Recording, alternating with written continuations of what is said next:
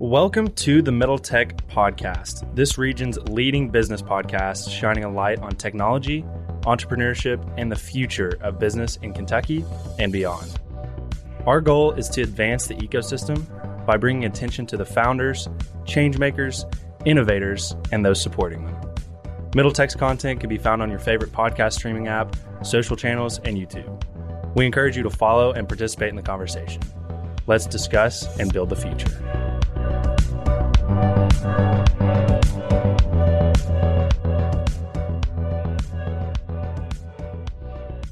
What's going on, everybody? You got Evan Knowles and Logan Jones here with the Middle Tech Podcast. We just had an amazing conversation, really important conversation.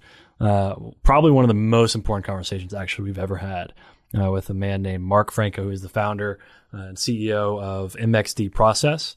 So they make industrial mixing equipment for some major companies around the world. He has a chemistry background, and so he used that to build his business. But most importantly, again, this is one of the most important conversations we've ever had on this podcast, and it's one that you know founders don't seem to want to talk about very often for several reasons. You know, it's faith and it's family.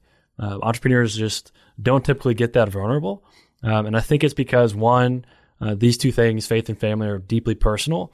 But two, I think it's just people are scared. People are scared to talk about that stuff because again, it's it's a sense of vulnerability that people aren't comfortable with, especially a lot of entrepreneurs who are, you know, th- who think they have to be this perfect person uh, in, a, in an imperfect world. And um, I think that's stupid because I think family and faith for long term health are integral. They're absolutely needed. If you don't have those things, I at least one of those things, I, I, don't see how you can be a happy person on this planet.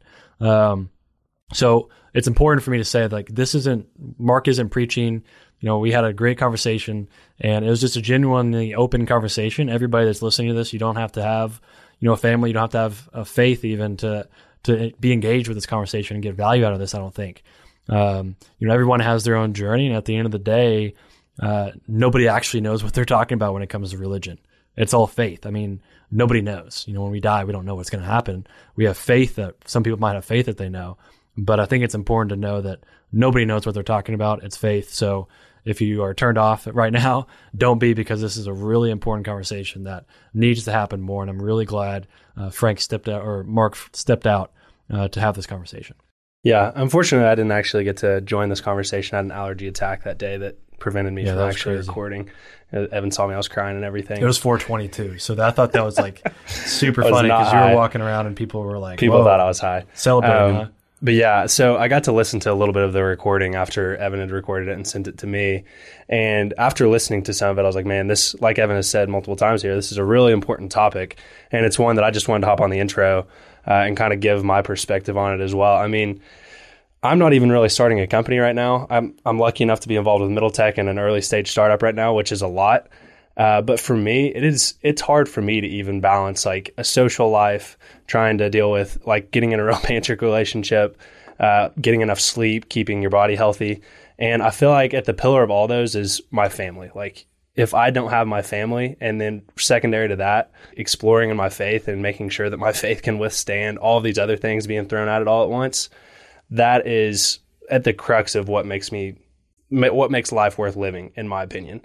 Um, so super excited for you guys to listen to this conversation. We would love to engage in an open conversation about this. That's probably one of my favorite things to do right now is just understand different perspectives, where people come from, how they were brought up, what they were taught when they were younger. So if, if something in this episode strikes a chord, whether it's a good chord or whether it's a bad chord, uh, please let us know. We'd love to, to engage in conversation about that. Um, but this conversation, they covered uh, Mark's background, the role faith uh, played in his entrepreneurial journey, how religion actually allowed him uh, to take more risk in life, which is maybe something that uh, you wouldn't think. And then uh, also how he's balanced having 12 kids. Yeah, 12 kids, cheaper by the Insane. dozen over here. 12, 12 kids with being an entrepreneur. Uh, and then also how the Louisville uh, ecosystem has been from his perspective. Um, so before we dive in here, we're just going to get a quick word from our sponsors. This episode is brought to you by our sponsor, Land Betterment. Land Betterment is doing some incredible work throughout Appalachia and eastern Kentucky as they are taking abandoned strip mines and putting sustainable businesses in their place. These businesses not only provide a useful repurposing of the land, but they also provide great jobs to replace the mining jobs that were lost when the mine was shut down. To learn more about Land Betterment, you can listen to our interview with their founders, Mark Jensen and Kirk Taylor, on episode 97, or visit their website at landbetterment.com. This episode is also brought to you by Airwing Ventures. Airwing helps determined entrepreneurs seeking resources to grow with capital and connections in order to grow successful companies and impactful legacies. They're all about high growth companies, high growth careers, and high growth communities. I've personally known Dan for about four years now, and I've seen the work he's been doing in the community, and we should all be grateful for VCs like him around this area. I encourage you to connect with Airwing and learn more. Let's all connect and grow together. You can email Dan at info at airwing.vc. Their website is www.airwing.vc. And before we get started, we just want to tell you guys about a great opportunity from our sponsor, Render Capital. So, Render Capital is a Louisville based investment firm with a shared mission of advancing the startup ecosystem in Kentucky and the Midwest. Are you a startup founder who could use $100,000? If so, Render Capital wants you to apply for their 2021 Render competition. The Render competition invests $100,000 into eight early stage startups each year to help them scale their solution and attract future investment. Your startup should be one of those startups. Anyone is welcome to apply, and it's super easy. Applications are open now, and the deadline to apply is May 6th. Learn more about the Render competition and apply today at render.capital/competition or check out today's episode description for a direct link. Again, that's render.capital slash competition.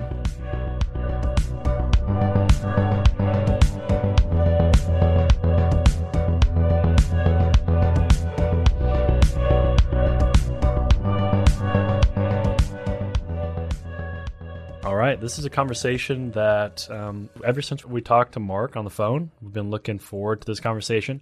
I think this is a conversation that uh, doesn't happen enough. I think entrepreneurs get so caught up in their business and what they have to do on the day to day that they uh, oftentimes don't talk about what they need to do and take a step back when it comes to family and their faith. And so, Mark, thanks for joining us. We're looking forward to this conversation. Yeah, glad to be here, Evan. Thank you. So, before we get into, you know, as I mentioned, faith or family, let's talk about your background, you know, where you're from and your professional background. You can start wherever you want. Yeah. So originally I'm from Cincinnati, Ohio, actually, not too far away from Louisville, Kentucky, where I'm at now. And um, my background's kind of varied. You know, it's interesting. I come um, from a family that my father was a chemical engineer. And um, and so uh, I, at a very young age, started being uh, involved in in chemistry projects in my basement uh, using my father's lab equipment, and so I ended up very naturally uh, going into chemical engineering, and so uh, out of that, you know, working at at several companies, but kind of surprisingly coming out of it is just this desire I had to kind of build things. And so my background ended up being really varied from that chemical engineering background, even though, you know, the primary business people kind of generally associate me with was MXD Process, which is here in, in the Louisville area. And we build, you know, process equipment. Uh, by that, I mean stainless steel vessels, mixing equipment, automated systems that go associated with that.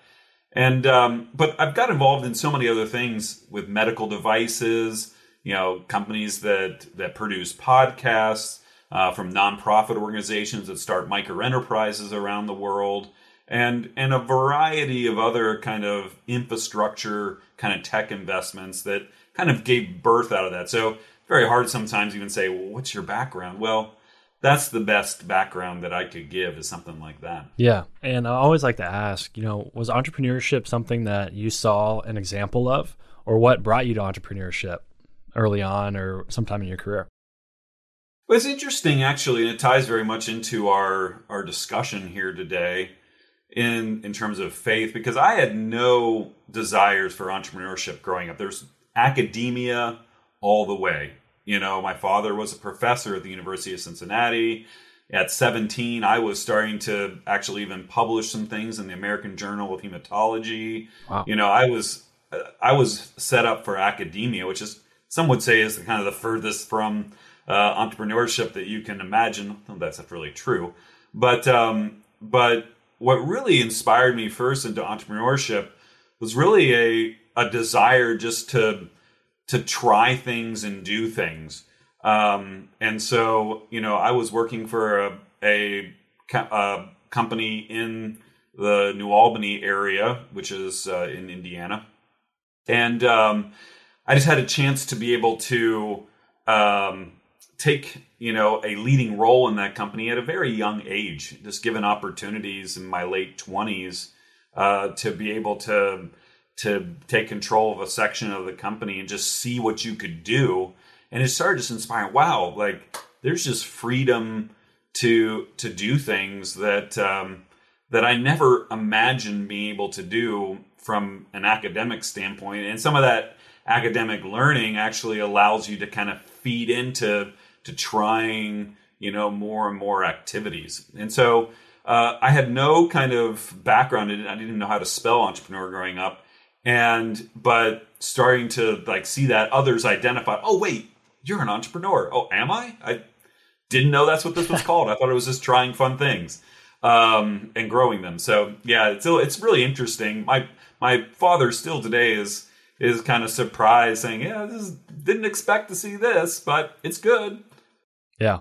And let's let's start to transition now. You just you mentioned it earlier you know it's it's interwoven with with your faith entrepreneurship is.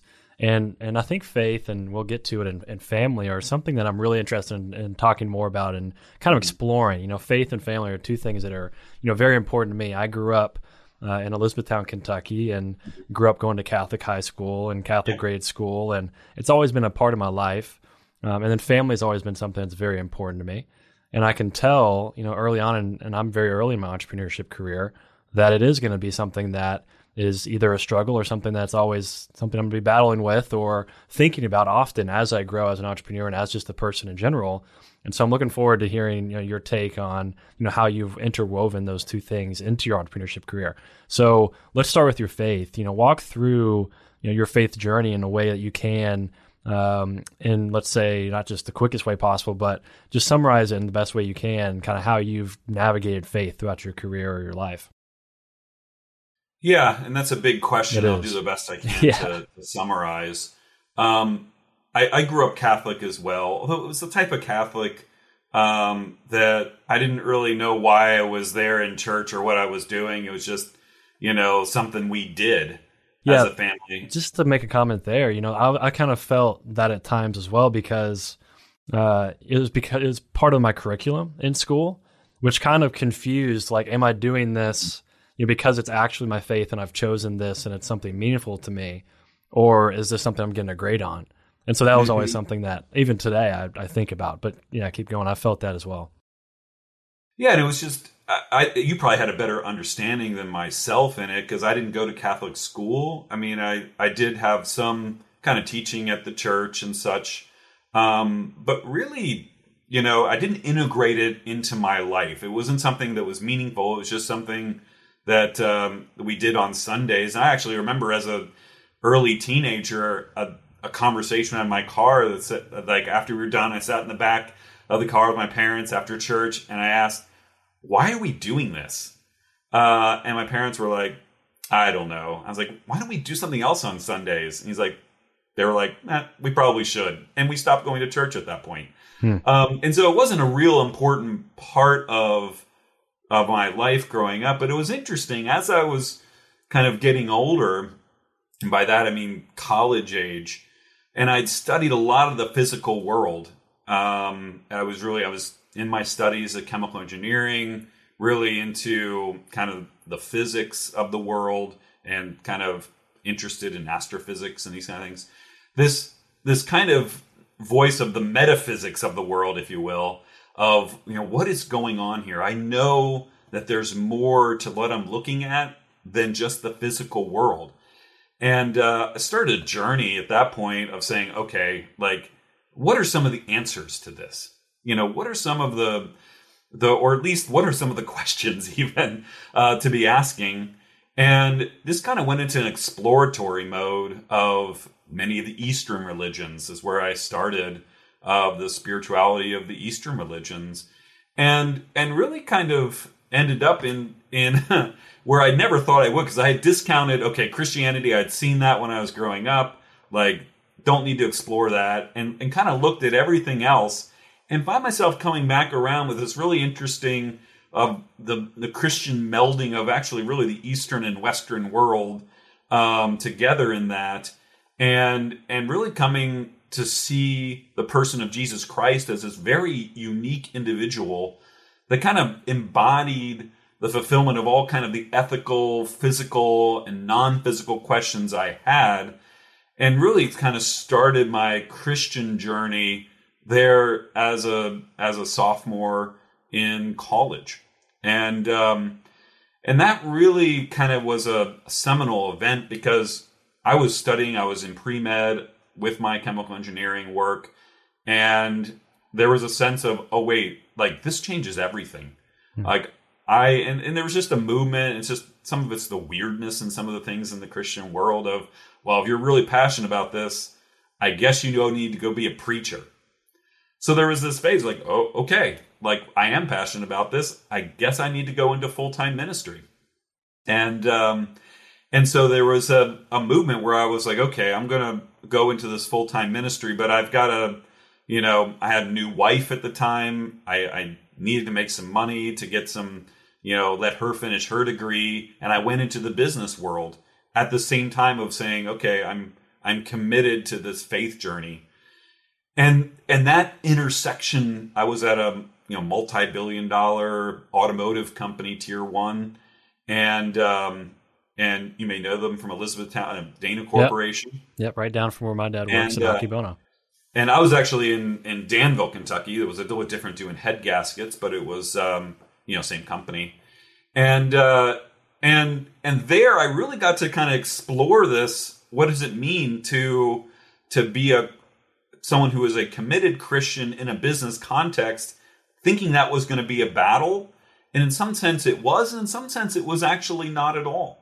Um, and um, like a lot of the things that I was growing and learning in this kind of the ethics and in the non-physical part of of the world um, were very useful for me to know where to stand in different things. I remember you know, events where I'm sitting in a meeting with, um, you know, people I'm, you know, in my early 20s and vice presidents of this company sitting in a meeting and we're talking about, you know, what's the right thing to do here. And I just got and said, well, we can't lie. We can't lie to these people. And uh, we've got to tell them the truth. And my plant manager said, well, if you're going to tell them the truth, then you're going to figure out how to solve this problem by the time Ford is here tomorrow. And I was like, fine, I will. and uh, I walked out of there going, how am I going to do that? Like, and it was like one of the first times where I'm like, I better pray because I'm going to lose my job. Um, and uh, so this, and by God's grace, yeah, like I said, okay, I, I can't lie about this. And so there must be another way out for me. And, um, and innovation now like took root because of necessity of the ethic, and um, it allowed me to kind of be very innovative, and then you know able to solve the problem to not lie the next day, and uh, and then that group saying we need to put this guy on the executive fast track, uh, and so it was an interesting. I know it all doesn't always turn out like that, um, but it was an interesting event of looking at you know how those things intermingle and this built on that you know started to you know, see that that these things were combined together. I don't need to necessarily go into the ministry to have a great ministry, if you will, of entrepreneurship and fulfilling God's calling in that way, um, of being able to grow and be, you know, lead in this way and to encourage others to to follow this way of ethical business. Hmm, very interesting. I see. My part of my personal story is my coming or my my faith was always part of my life from the beginning. Uh, my mm-hmm. family went to church from the time I was a baby all the way through um, when I was in high school uh, and went to went to college every Sunday, and it was part of my curriculum in school from grade school mm-hmm. through high school. Mm-hmm. And I actually kind of had a, the opposite experience of you, where I started in the faith and then had experiences with going to a planetarium or going and learning about chemistry or philosophy, these things outside of religion, and that kind of made me question things. So you question things mm-hmm. kind of in a mm-hmm. different direction than I did. Yeah. And I, I think that's really interesting because um, I think one thing that you know growing up in, in a faith does is it has a lot of traditional values, and uh, you learn to follow and learn to um, you know kind of uh, because it was part of that curriculum. I, I just did it because I had to. Yep. And but when I started learning about things outside of the faith and learned about philosophy, I started to question more things, and that kind of seeded my interest in things like science and entrepreneurship and technology. So I think that that, that path you take is uh, that you had uh, taken is, is interesting. Um, and let's also talk about you know, the fact that it brought ethics into uh, your um, your business career because is that one of the main things that you felt it has brought to your career and entrepreneurship is ethics? What are some other things that you've noticed that faith has brought uh, to entrepreneurship?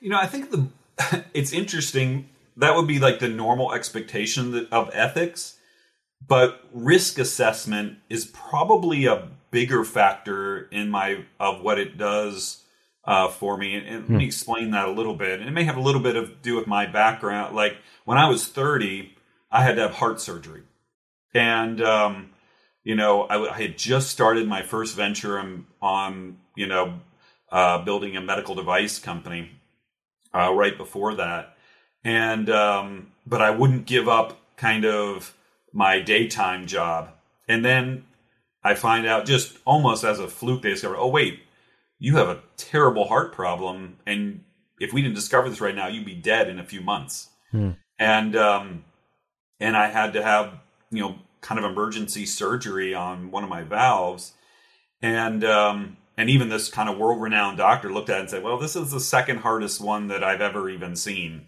And so we're going to have to, you know, I don't, I can't promise you anything. We'll see. And so I remember going under and thinking, like, you know what? Like, this is, like, this is the risk of this, of like standing before God and the next time I open my eyes, uh, is so much greater than any of these risks of business or life with family, you know, these kind of things. And I remember coming out of that, like, thank the Lord, totally almost miraculously able to repair it.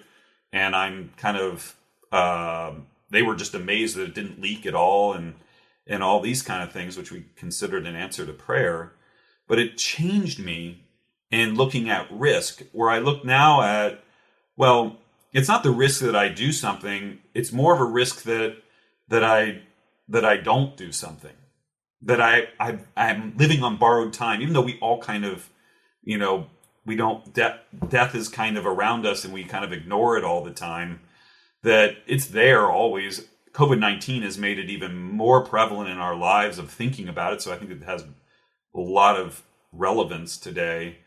And and so that when we look, when I look at risk now, I look at a venture of like, what if I were to get to the end of my life and I allowed fear to rule me rather than than faith and stepping out and doing something. And that becomes kind of the biggest change is that that fear doesn't grip my decision making. Um, because I know in the end, oh, I'm living on borrowed time. Like anything I do now is in like bonus. And um, and I can I can look at things I feel like more appropriately of saying, yeah, I'm going to go for it. If I fail, who cares? Like it doesn't matter ultimately because when I stand before God, He's not going to say, well, four of your businesses did well and two did well. He's going to look at it and say, you know, hey, good and faithful servant. Um, and His call to us in many ways is to be a good uh, steward of the gifts that we have and if I have gifts that I'm just holding back either for my own pleasure or for my own, um, you know, fear because I don't want to execute on them, that becomes a greater risk. Where I look in the face of God and said, "Sorry, I was just too afraid." Um, and uh, and that's probably the biggest factor mm. that affects how I think about um, how I think about uh, faith interacting with my entrepreneurial spirit. Yeah, that that I love that. That's that's really powerful. I think that allows you. I I love the fact that you've you connected that to risk because everybody knows that entrepreneurship is largely about risk, and if you fail, you know having that faith to fall back on, that foundation is, so important. And and we'll talk about family as well, and I feel like that's also a big part of it. Um, is that you know whatever happens in your professional and entrepreneurship career like you said, you might have a couple failures, might have four things that go well, but at the end of the day, those things aren't in the grand scheme of things what matter most to you or to God. So I think that's a really important way to think of it. But I feel like entrepreneurs don't talk about this enough. I feel like they don't talk about faith. It's not something that when they go to conferences and get up on stage that they're even asked to talk about. You know, it's there's never a mention of of faith in any of the the media outlets or any of the magazines or interviews that you often see with entrepreneurs. Why do you why do you think that is? I think there's a couple reasons. Um, I think first it just it feels irrelevant um, because I think sometimes we're focused too much on the mechanics of launching businesses and of leadership, and we're not focused as much on the on the philosophies that underpin good you know, business practices and good launches. And so it feels irrelevant and, and you know, but it's not at all.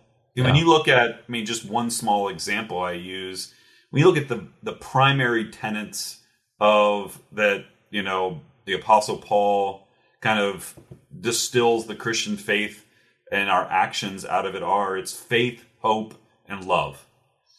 If you actually take those, and we, they're so kind of Christian and ethical eyes that they're almost hard to think clear. But if you really think about what is faith, hope, and love, I mean, faith is is the ability to see the unseen and commit to that that kind of dedicated, you know, vision with with perseverance. I mean, hope is is being able to see the future and kind of believing in a path that leads to the good of that. And love is kind of that affection that that allows you to look out for what's best of everyone around you.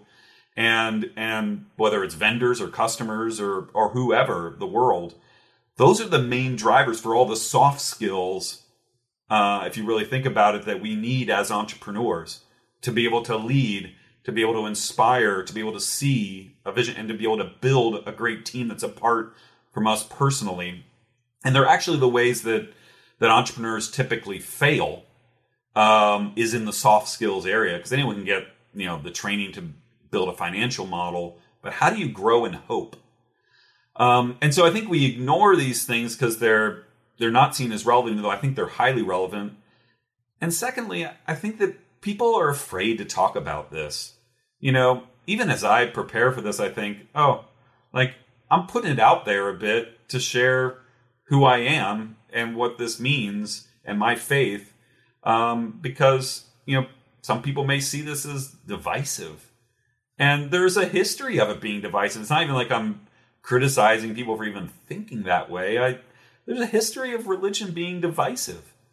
Um, I think we can handle it in a way that we don't take ourselves so seriously about it all, and that we realize that you know some of the people that we most need to learn from are probably the people that are have most of the contrary kind of opinions from us and that when we look at it that way, that we can actually grow and learn. Uh, but it's traditionally something that seems divisive, uh, and it truly has been.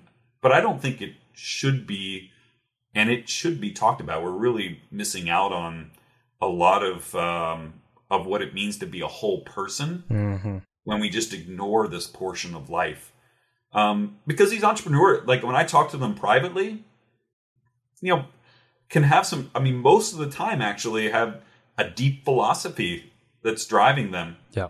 And we just when we when we don't bring that in or or it has to conform with like kind of one way of thinking or they get canceled um it, it you just everyone looks at it and say i'm i'm not talking. Like yeah. hurt my bit. Like i'm trying to start a business here. I don't have time to you know say this and have to deal with all the consequences of it.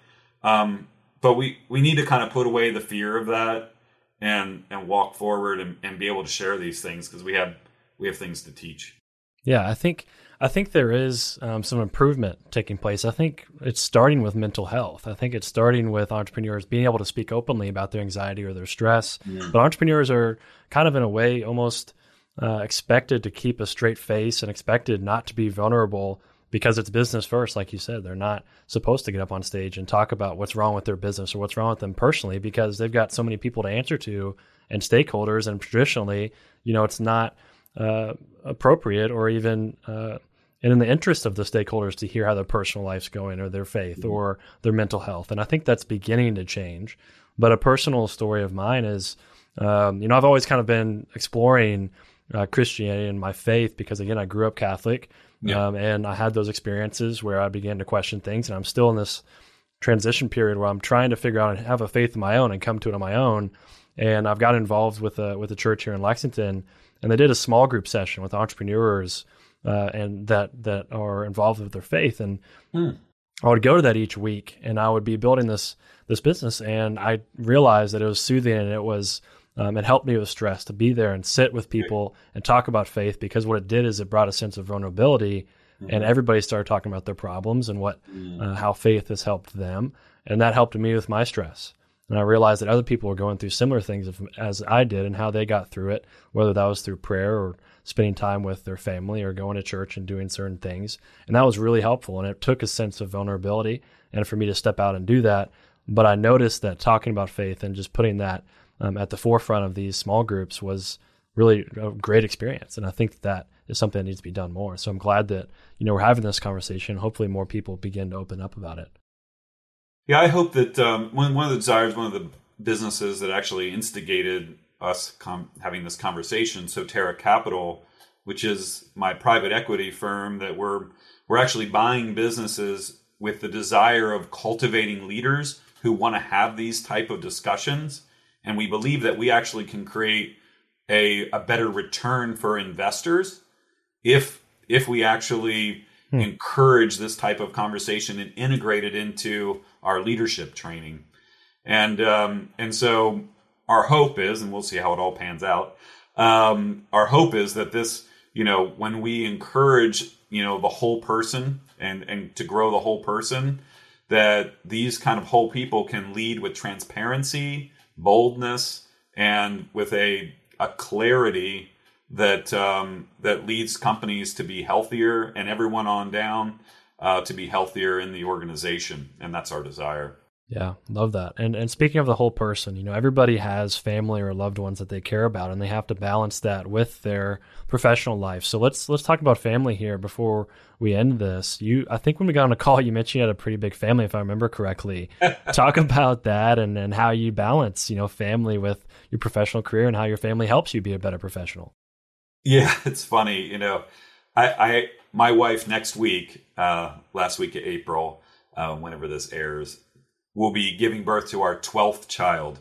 Wow! And uh, I have to always yes, twelve, like one, two, no twins, uh, just steady production. wow! Uh, my oldest is eighteen, and is actually kind of going into U of L chemical engineering, so kind of following in dad's footsteps a little bit and uh, yeah, and so it, it is. It's you know, like people are like, I can't really relate with it. Well, it's kind of the same thing. It's just on a bigger scale uh, that everyone's dealing with with family. Um, you know, one of the things again, it's how I look at risk. It was riskier for me. We we had to make a decision early on in our marriage, saying, "Hey, like, you know, what family size is rel- is appropriate for us?" And we we didn't know the answer to that. Many people don't. And we just kind of said, well, we'll just see what happens and we'll just trust that we'll get the size that that we can best handle. Um, and um, and you know what's interesting is that in this kind of integration of entrepreneurship and family, you know, they're so intertwined for me. Like my family's really engaged in my businesses they know what's going on. They know my big projects I'm working on, my hopes, my fears.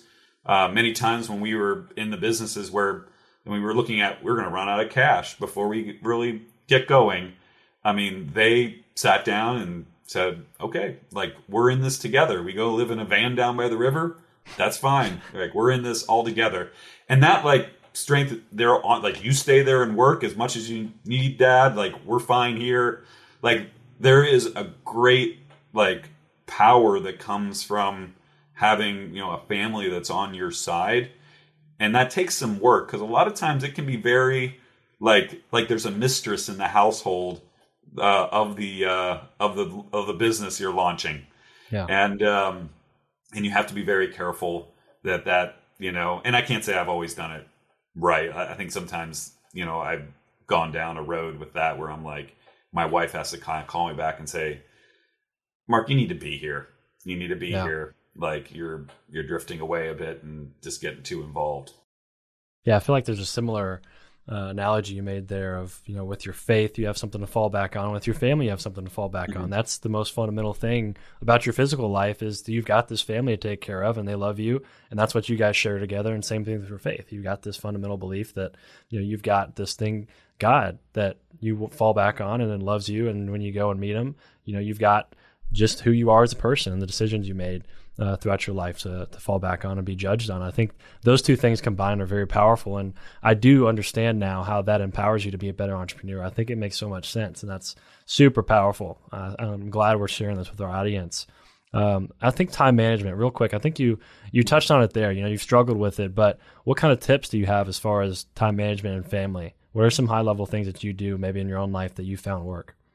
Yeah, I, I do put family first. So here here's what's happened sometimes, but that's not that's not always an easy decision. Like I said, sometimes the family says, "Go make this happen," but there's times where you know I, I just remember praying this. I, I leave the business. I go like God, like you don't want me to fail as a father. You don't want me to be just an absent father. I know that. I don't know whether you want me to have a big business.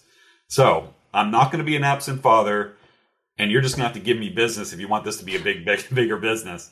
And that's and then I, I pray that prayer very frequently um, as something where it, it's almost realigning my thinking too.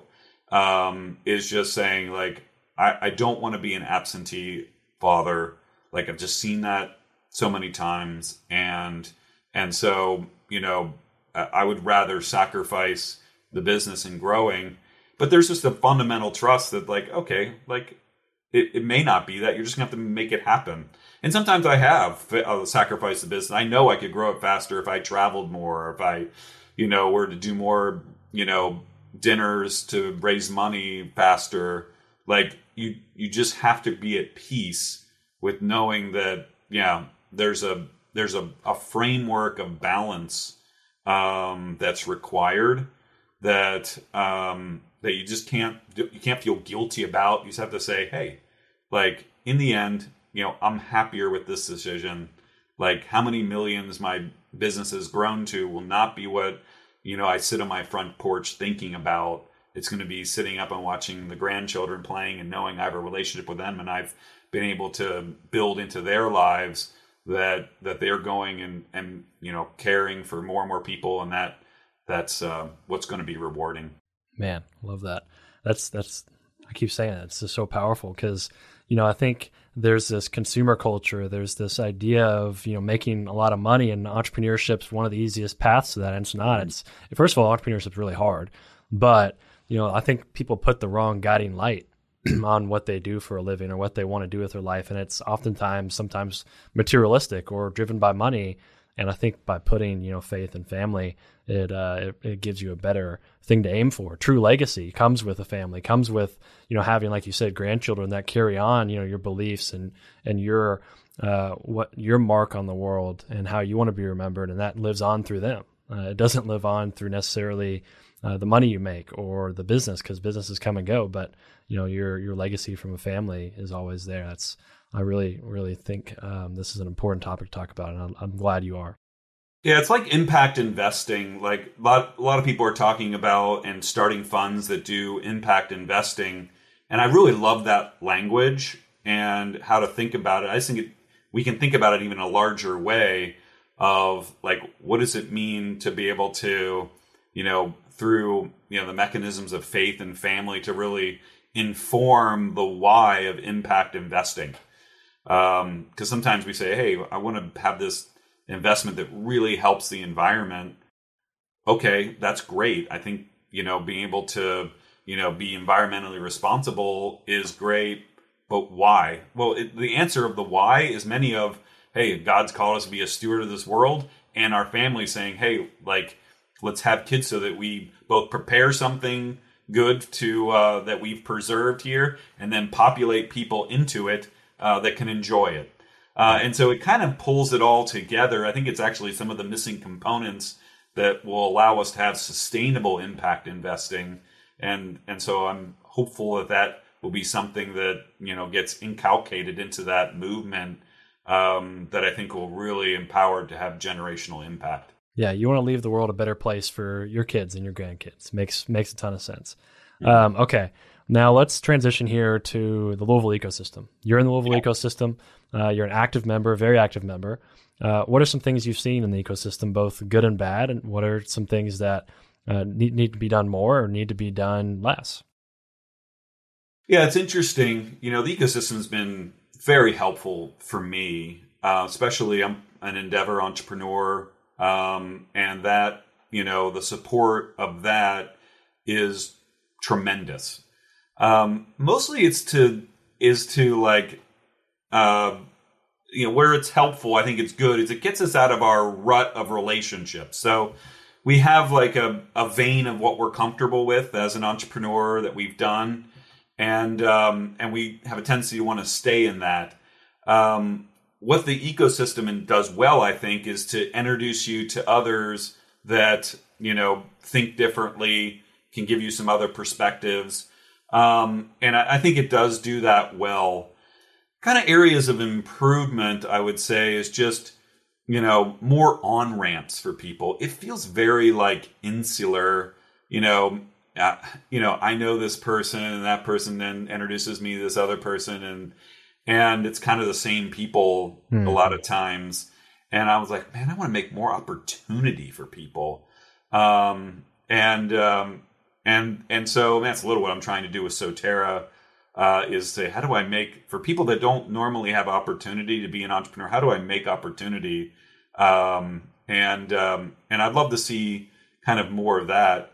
Um, I also just more opportunity to to have kind of gatherings of, uh, and again, COVID more difficult, but even before COVID, you know, how do we publicize and just create communities that uh, that do like what you did with uh, in Lexington there with your church. Like, let people just be exposed to entrepreneurs and the realness of it, um, because sometimes like a lot of people's perception is that they they're like the priests of business or something that they're you know on high and they're you know they were able to do this and they're and when they actually talk to us, they're like, no, we're just like you, normal people. I mean, yeah we just had an idea and hey, it worked, you know, and now we're going to press into it. Uh, and so that when people see that the shelf is actually a lot lower than they think, I, I, would I would love to create opportunities where people see, you know, that shelf being a lot lower, um, and so that others can can join us in what we're doing. Because I, I think that if you can be an entrepreneur, you should. Uh, if you can start a business, you should. And uh, that sounds like a very like wow, that's that's pretty uh, directive.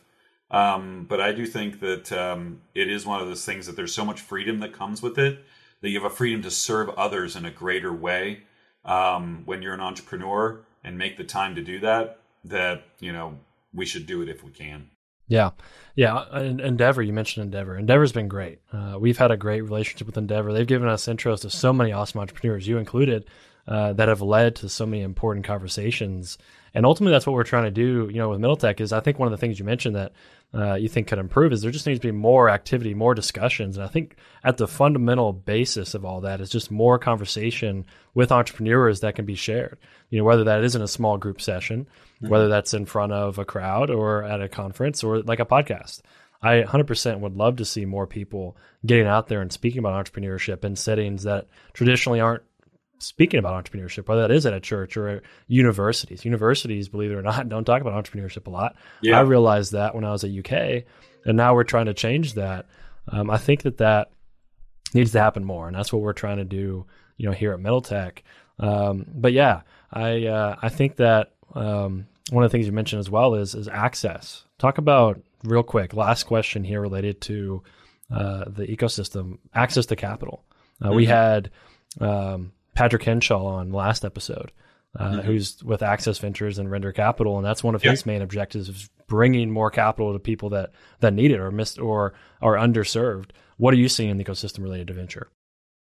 Yeah, it's funny. Yeah, you know, Access Ventures. Actually, I helped start Access Ventures with Bryce Butler, if you know he is, and we had it was it was at the same time I was starting MXD, and it was kind of the same mm. kind of vein and desire.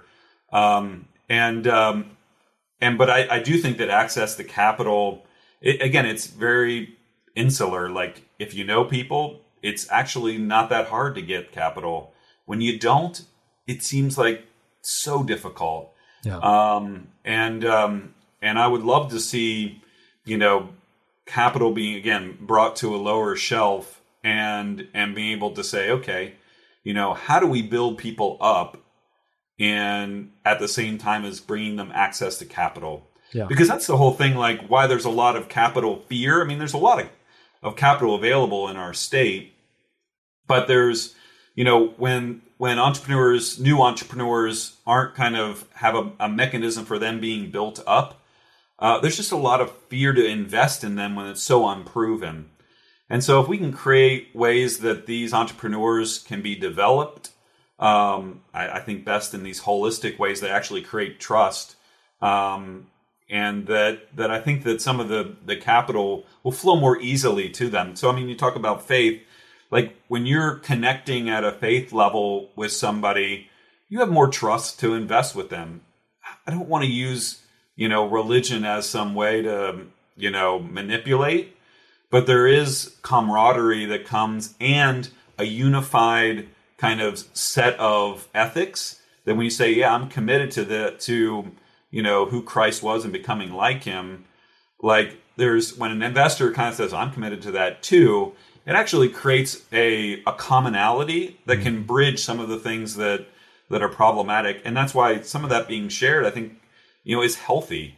Um, and um, and that would go to other religions too that have kind of similar ethical kind of veins that that kind of understanding of who they are i think builds trust and builds bridges across different even religious kind of normal categories into some of the universals uh, that are there among many of the religions. Yeah, makes a ton of sense. Well, Mark, thank you very much for coming on and speaking about this subject. As I said, uh, it's something I really look forward to talking more about, and I think our audience is going to find a lot of value in this. It's so important. Faith and family are two things that I know I put central in my life, and I'm working on faith. You know, it's something that's I think a journey all throughout your life, and um, I think we need to view it that way and put it on a pedestal because it is important. I think a lot of the lessons that you shared, you know, I'm going to take away and apply to my own life, and I hope many others do that as well. So, really appreciate you coming on and sharing, you know, your your perspective on these things. Yeah, thank you so much Ethan, for the opportunity to share. I mean, it's really um, it's something, Evan, that I don't get to do very often, other than just in like my normal life, and I'm just really glad that you kind of took the risk yourself in in putting this out here and and what you shared. And I hope that it's an example to others that hey, it's safe to do this. Uh, it really is, and um, and that you know if there are some risks, it's really ones that are worth taking. So thank yeah, you, thank absolutely. you. Absolutely, yeah, it was refreshing. You know, when we got on the phone, I said, "What are some things we we can talk about?" You have so many things to talk about, and you mentioned faith and family. We didn't talk about that on that call, and I was like, "Yes, that that sounds great because that's something that we haven't talked about." And I know that I care deeply about and our audience will. So again, just just thank you. I think it's really important. All right. Take care. Thank you.